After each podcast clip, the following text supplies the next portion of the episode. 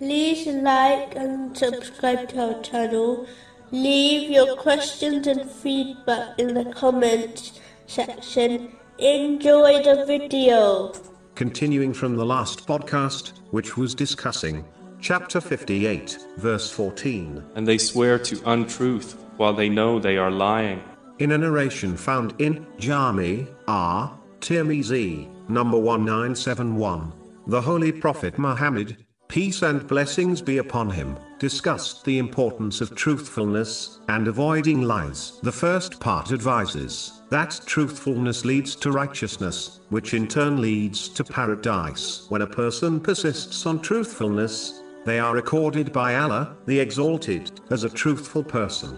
It is important to note that truthfulness has three levels. The first is when one is truthful in their intention and sincerity, meaning they act only for the sake of Allah, the Exalted, and do not benefit others for an ulterior motive, such as fame. This, in fact, is the foundation of Islam, as every action is judged on one's intention, which has been confirmed in a narration found in Sahih Bukhari, number 1. The next level is when one is truthful through their words. This, in reality, means they avoid all types of verbal sins, not just lies. As the one who indulges in other verbal sins cannot be a real truthful person. An excellent way of achieving this is by acting on a narration found in Jami R. Tirmizi, number 2317, which advises that a person can make their Islam excellent by not getting involved in the things which do not concern them. The majority of verbal sins occur because a Muslim discussed something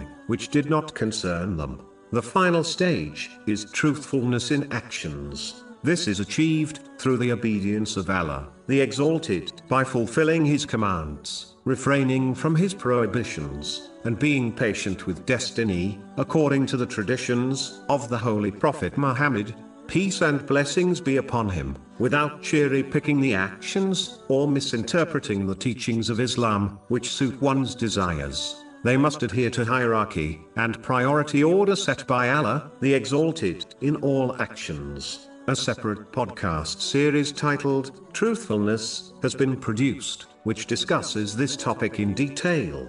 The consequences of the opposite of these levels of truthfulness, namely lying, according to the narration quoted earlier, is that it leads to disobedience, which in turn leads to the fire of hell. When one persists on this attitude, they will be recorded as a great liar by Allah, the Exalted.